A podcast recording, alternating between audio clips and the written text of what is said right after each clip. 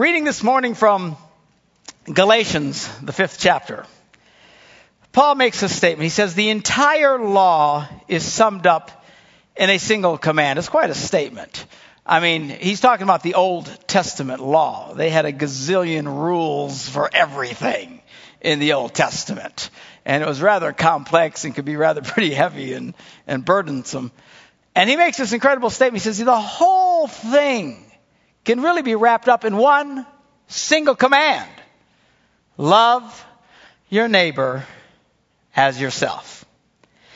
But then he warns the Galatians, guys, if you keep on biting and devouring each other, watch out or you will be destroyed, not by the devil, but by each other.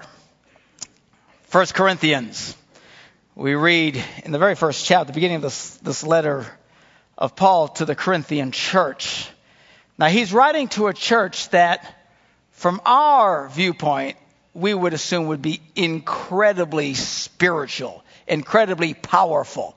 They routinely had miracles and all kinds of spiritual gifts in play. In fact, there were so many demonstrations of the Holy Spirit. He's got like three chapters in this uh, letter where he's just got to tell them, hey, calm down a little bit. You know, you got to do it this way. I mean, there's so much was happening. I mean, there, there was some powerful stuff. It wasn't just because they had an hour long song service. Are you hearing me? A lot of people think, well, if you just sing for a long time, then you're a very spiritual church, you know. No, it's just your very long winded singing church, is what you are. Singing doesn't make you spiritual. Somebody say amen. All right, it's a whole other sermon. I'll get to it. These people were seeing miracles in amazing ways. Certainly, we would have considered these people to be extremely spiritual men and women. But he writes to them, and he starts right off the bat. He says, Guys, I got to talk to you.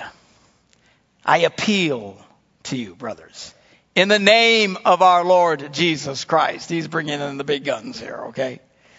I appeal to you what? That all of you agree with each other so that there may be no divisions among you and that you may be perfectly united in mind and thought. He's saying, guys, get along. What is going on here?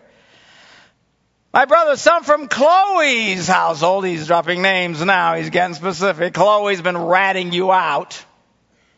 I've been hearing, they've informed me that there are quarrels among you. What I mean is this. One of you says, well, I, oh, I really like Paul's teaching. He's a fabulous, very thoughtful preacher of the gospel. Another says, I follow Apollos. I like Apollos, a lot of high energy. That was the deal with Apollos. He was quite the orator.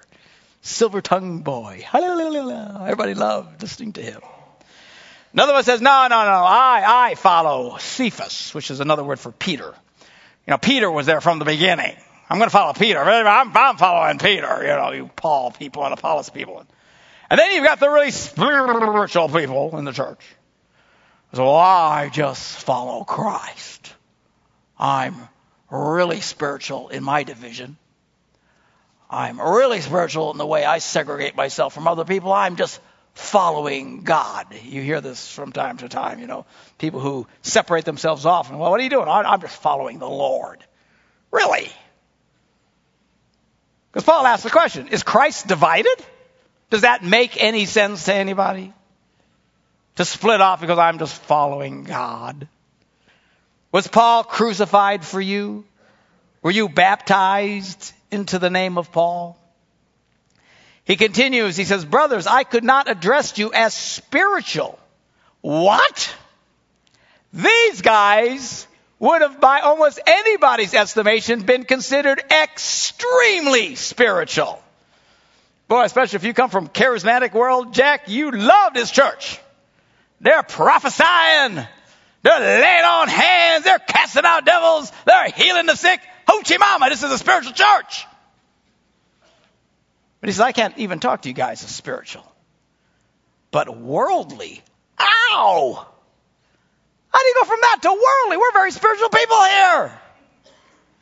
He says, You're mere infants in Christ. I gave you milk, not solid food, for you were not ready for it. Indeed, you're still not ready. Are still worldly. Ow. How can you say that? As wise as we are, as smart as we are, as much as we have the demonstration of the gifts of the Spirit in our congregation, how can you even imply that we are worldly? And Paul says because there's jealousy and quarreling among you. Are you not worldly? Are you not acting like mere men? You say, well, we are men, yes, but we're not supposed to be just natural. With God in our life, we're supposed to be super natural. For one, one says, well, I follow this pastor, I really like him. Well, I like this other pastor. Are you not mere men? And to read again to you what Paul said to the Galatians if you keep on biting and devouring each other, you will be destroyed by each other. Now, those of you who are familiar with the scriptures, I know a lot of people here are at varying stages in their Christian faith. Some of you have barely ever even opened a Bible. Some of you have studied it deeply. But those of you who have studied the scriptures know one thing is very clear. The epistles that were written to the early church was in great, greatly uh, the result of dealing with caca in the church. Okay? It just says, you know what I'm talking about? He's writing up problems. Hey, stop it. What are you doing? Good heavens, don't do that. What are you thinking? He's writing about caca. People fighting and I get all kinds of stuff. And one of the things that he spent a lot of time was just defending himself. Come on, you guys. Anybody read the Bible out there? You know what I'm talking about?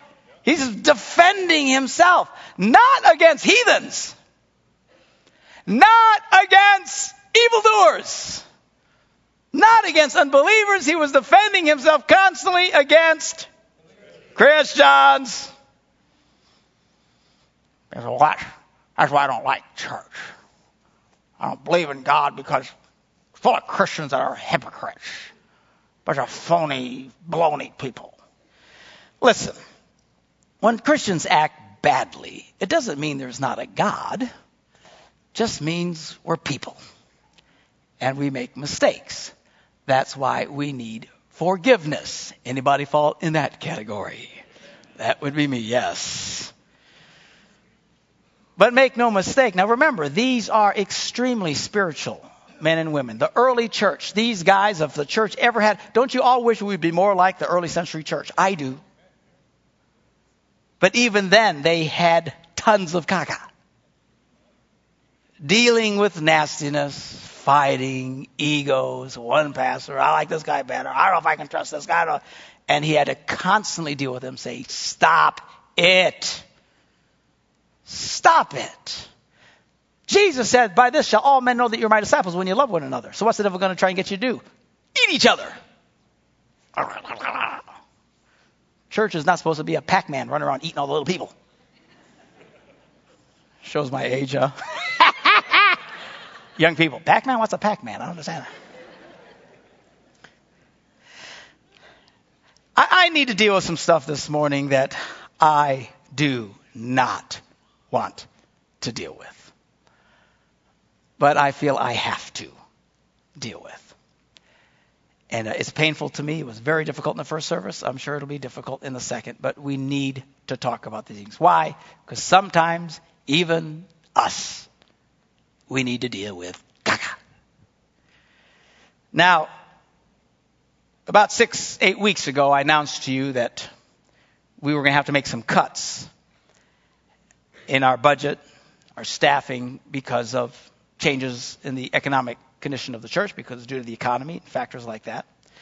Most people understood that. I warned you. Did anybody remember me telling you that when I do it, you were all smiling at me, but when I do it, you're going to get mad? Anybody remember that conversation? I said it to you week after week after week. Okay, Pastor. Okay, Pastor. Okay, Pastor. And then I do it. Hello? Am I talking to the wall? And as I said, there were two issues at play. Do you remember this? You've got the overarching reason, then you got micro reasons. Anybody remember me talking about that? The overarching reason for any of these cuts was one reason and one reason only. The economy. Finances. We had to do it. Then you got micro reasons of why you decide someone goes versus someone over someone else. I did not publicly state any of those reasons. I appealed and pleaded with people not to ask for any reasons. I believe I said, it's none of your stinking business what the reasons were. But this thing has gotten absolutely out of control. The first person that we let go, who'd been a pastor here for many years, one of the reasons we started with him is because of issues that we felt small issues, but we questioned his loyalty. We felt he wasn't really being as loyal, for whatever little tiny reasons. Again, you don't need to know. It wasn't a big deal. And while everybody, it's understandable that when you let someone go, they don't like it and they get upset. The degree of poison and attack I was stunned by. And the charges that I'm a liar and I'm a deceiver and I wasn't disloyal. They're a bunch of lies, just going psycho crazy. And we're trying to calm people down, and people have left the church over this, never bothering to ask me a single question. Just, you're a liar and left. I heard later they said I was a liar. I these are people who hugged me the week before, said, I really love you, Pastor, and then got mad and just took off. I thought, man, Pastor Lathan and I, leaders in the church, we're like, what is it with this? This is very bizarre and dysfunctional. Last week, our IT guy that works for our, our church was going through the files and trying to clear out old files and came across a mystery folder. Opened the folder and found some very shocking things in it. This pastor had made up backup copies of his files on the server and forgot to delete them. What I have in my hands are his detailed plans to leave the church and to take as many people as he could with him to go to the other side of town and become the senior pastor of another church. This is dated September. Other documents talking about how to plan this out and when to put this into play, dated October 13th. Found out later that he had been meeting with key people in our congregation and even employees that work for me, planning on leaving. I have here documents that show how much he was going to who he was going to plan to take with him, by the way, different musicians and stuff, which I believe he did succeed in doing. All these people were listed here, again, from September. How much money he was going to offer different people on staff to leave Celebration Church and go over to his church. Probably the most disturbing item here things to get before leaving copies of our church data files. We checked with the company that hosts these files off site and said, Can we ask you a question? Can you check the history and see if there was a big download of data in the last few weeks, in, in the middle of December? They came back and said, Oh, yes, there was. Really, when it was. It was the day this brother was let go. So can you tell who it was who did it? Yes, we can it was this fellow. Now, they're not financial files, but your names, addresses, phone numbers, all your information. If you get a letter from them, you'll know how they got that information. Now, this is highly disturbing, very unethical, the very man who's been screaming bloody murder and saying nasty things about us, saying that we were unfair, that he was not disloyal, had been in cahoots with this thing for months. in association with the former pastor of Bayside Christian Fellowship. He was the one behind it the entire time. What are we going to do about this? Absolutely nothing. We are not going to call the authorities. We're not going to call a lawyer. We're not going to threaten anybody. You know what we're going to do? We're going to forgive them because every Sunday we stand here and forgive people.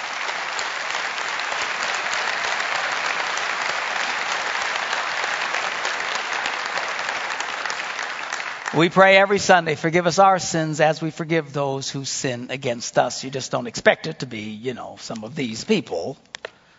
It doesn't matter who it is. You need to forgive people. You need to move on. You need to let it go. But we have got to we've got to deal with this and we're not going to again we're not going to make a big deal with it but we are making some adjustments to our staff and to the people that we are associating with in our ministry. For us to have a successful ministry, an effective ministry that benefits you, I need people around me who really believe in what we're doing.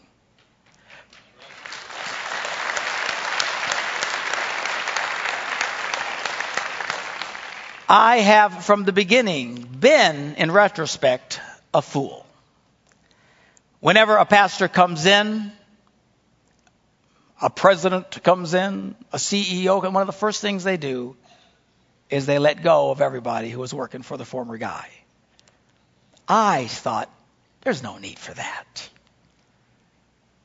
Apparently there was. This is very sad and highly disturbing. And we're just not going to do it anymore. We're not mad at anybody. I don't hate anybody. I don't know what this former pastor's problem is, but for three years we've been tolerating this, and you haven't heard me hardly say boo about it. Almost every year, actually about the same time every year, hasn't it? It takes him like 12 months to get it together. The first year after, right about November, he attempted a coup after the first time he was here. You guys never heard about it because I never said anything about it. Why didn't you say anything? I don't know. Love covers a multitude of sins. You don't just go around attacking people, even when they do bad things. His attempt failed. A year later, he tried it again. This time, keeping his connections in the church, he got several people, a small group, not a lot, but to leave the church, start a new church on the other side of town. I believe sent a letter to a lot of you asking you to leave this church because I am not listening to the Spirit of God and to come join them. Just when you think it's over, a year later, we get this emails, conversations, plans, the whole time to hurt this church, to leave and take as many people as they possibly can with them. Now, I had struggled with bringing any of this up. I didn't want to bring any of this up. We didn't want to expose this publicly. I pretty much am a, how shall we say, feisty individual. Okay? I am. I, I am. It is what it is. Okay? You either love it or hate it. People who love it, they love it because I don't dance around issues and I say it like it is, and I'm not really terribly concerned what someone might feel about it. All right? Now, there are people who don't like that, who think I'm cruel, abusive, heartless. Okay, whatever. If I if you feel that way here, why would you stay here? I don't understand it.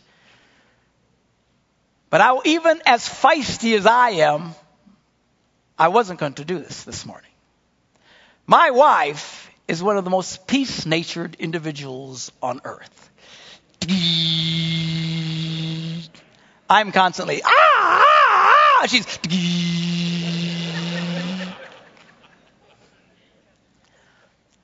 Yesterday we got just a wall, another barrage of nasty, bitter criticisms and attacks. And some of them are just bizarre. They were saying that we were physically escorting people to the doors and physically throwing them out of our church.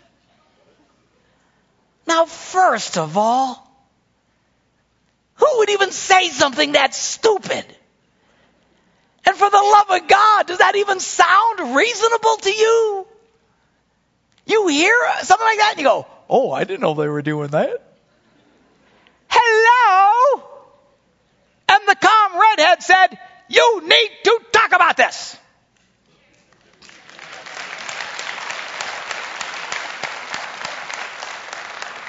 Even Pastor Lathan, he's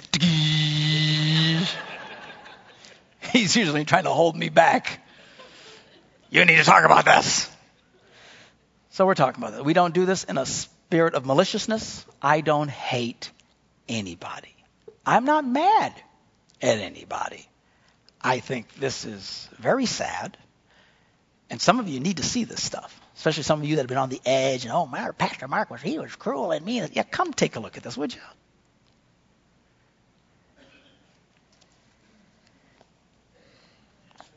But we are just not going to do this anymore. We are cleaning house with those that are associated with this. We're just not going to do it anymore.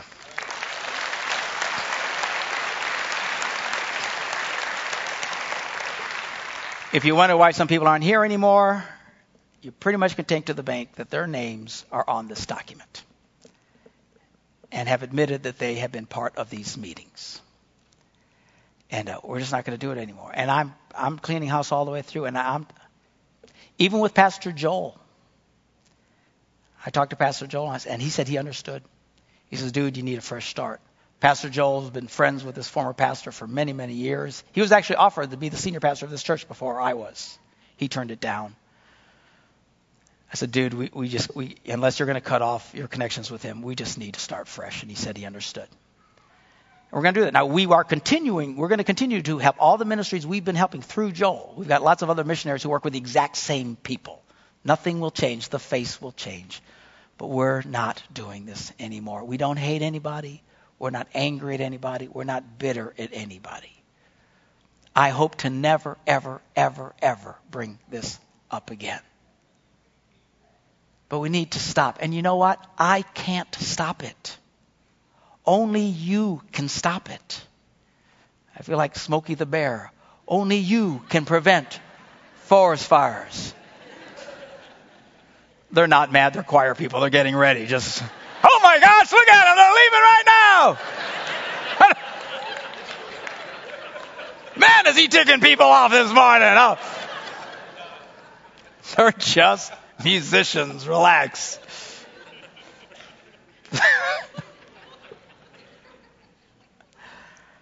uh, we're going to start fresh. We're going to, build a team of people who really believe in this and, and move forward. And, and I can't stop it. Only you can stop it. They don't talk to me. They're afraid of me. They think I am one mean rascal. Just listen to some of the things they say. Only you can stop this by telling them, stop. Stop. I don't want to hear it. If you can't be part of the family and you think it's that horrible, maybe you really should go somewhere else. And I'll tell you, it's gotten so bad. These, I don't know what their problem is. They're to the point they don't care if you even go to their church. They just don't want you to come to this one. They just don't want you to come to this one. If you leave, they rejoice. They're celebrating. Don't give any money here. Don't trust those people. Really? And exactly what is my evil intent here? It's not like I've been getting rich doing this. I'm the lowest paid pastor here by intention. I haven't come to take anything from anybody. And with this difficult time that we're going through economically, I told Pastor Lathan, after talking to my wife, suspend, suspend our salary. We won't get paid anything. We'll do this for free. Who exactly am I hurting? I have taken money from no one. I've taken no one's wife. I've taken no one's husband either. so, so you got to bring that up. You got to Nowadays, you got to cover all the bases. You know what I'm saying? I, have taken no one's property. I, am not doing this for gain. And how hurtful this has been to me and my wife. And to my staff. Putting them in tears. People questioning, man, maybe maybe we don't belong here. Maybe we should go somewhere else. You know, I mean saying horrible, horrible things because they've been so wronged. Oh, yes, very wronged have they been.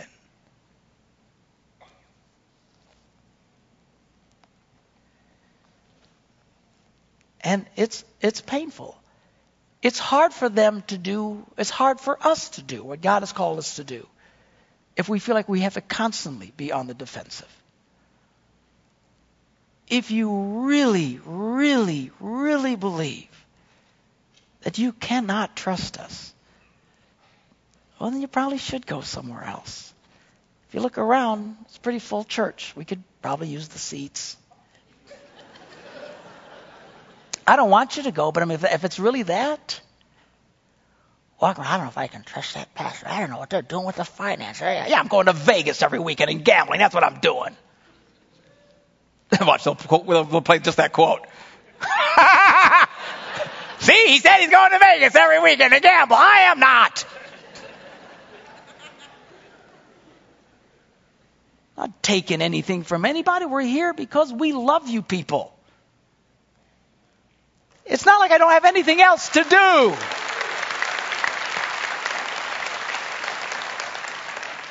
Paul wrote, if you keep biting and devouring each other, watch out or you'll be destroyed by each other. I'm telling you, we're just not going to do this anymore. We're cleaning house. We're just building a team of people who really want to be what this church needs to be. It just it just needs about people who, who love each other and want to build a family of faith. A family that for decades we can feel good about being here and being part of one another. Something that you can be proud of and your children can be proud of and your grandchildren can be proud of. And we can look back over a lifetime and look at the thousands of people's of lives that we have affected for the good because of our work and our giving and our ministry in this community. That's what this needs to be about. We're,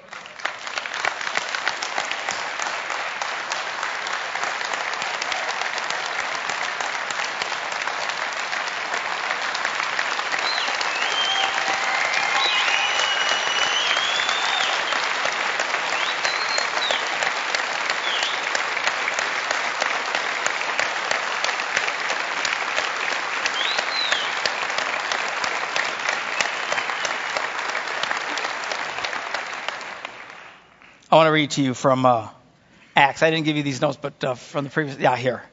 This is in Acts, the 20th chapter. Paul writes this. He says, Keep watch over yourselves and all the flock of which the Holy Spirit has made you overseers. Talking about the pastors there.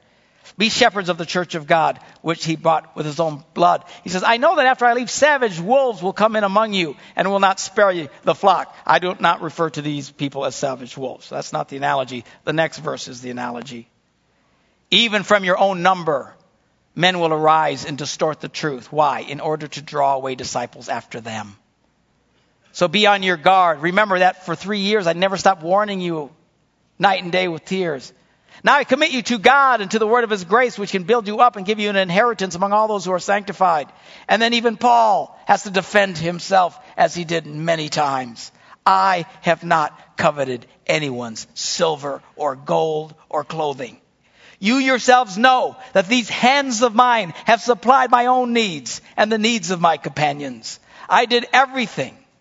In everything I did, I showed you that by this kind of hard work, we must help the weak, remembering the words of the Lord Jesus himself. It is more blessed to give than to receive. It is my sincere hope that none of you will be bitter or angry at these people. You just need to be aware of what they're doing, why they're doing it, I, I don't understand it all. But it is what it is. I'll tell you what, it's going to be a one sided argument. We are not going to argue with these people. We're not going after them. We are not attacking them. We're not criticizing them. We it takes two to tango, you know what I'm saying? Two to have a really good argument. You ever argue with somebody who won't argue with you back? It's very frustrating. it really is. It's highly irritating. All right, this is going to be an argument that they can have. We're not going to join in. We're going to love them. We're going to respect them. We'll be kind. but we're not playing this game anymore. I'm going to invite the ushers to come forward, get ready to serve communion. If you're a first time guest or visitor, I'm sure all this has been highly irritating or troubling to you. I, I apologize. We've, we've never talked like this before, and I hope we never, ever have to. But let me encourage you something. See, a lot of people say, well, that's why I don't go to church. That's why I don't hang around. They're a hypocrite. No, look. When Christians behave badly, it doesn't mean the church is not legitimate. It doesn't mean there is no God. It just means that people are fundamentally flawed. I heard a pastor say recently, I really love Jesus. His friends, not so much. it's just, it is what it is. We're flawed people. Look, everybody struggles with sins, be it arguing for whatever sake, vengeance, revenge. I don't know what their deal is. Some people struggle with sexual temptation. Some people drink too much booze. Some people get too mad. Look, our failures as believers is not a repudiation that there is no God. It is just a reminder that while we serve a perfect, glorious God, we ourselves are inglorious, imperfect people who from time to time need to stop, need to repent, need to ask for forgiveness, and to freely forgive those who would offend us. I'd like us all to bow our heads in a word of prayer this morning before we take communion. Father, we're getting ready, Lord, to partake of communion reflecting on the body and the blood of Jesus that was sacrificed on the cross for us. Lord, you made this possible. Your word says so that if we sin, we can go to God and you will forgive us of our sins. Lord, we come before you this morning. We just want to have clear hearts, pure hearts in all this. If we've done anything wrong, we pray that you will forgive us. We pray if we've wronged them, that you'll give them the grace to forgive us. But Lord, help us to walk in your kindness and your grace. We are an imperfect people. Lord, this church is a gathering of the imperfect, as most churches are. There is no perfect congregation anywhere. Help us, Lord, as we struggle through these things to walk in kindness, peace, your grace, and above all, to be careful, like Paul said, not to devour one another lest we be destroyed by each other. Life is hard enough, Lord, without us going at each other. Help us to be kind. Help us to be respectful. But help us by your grace to move on and to be the kind of people that you can feel confident enough to let your spirit flow freely amongst so that we can affect people positively with your glorious love and gospel message. In Jesus' name we pray. And everybody said, Amen. Amen.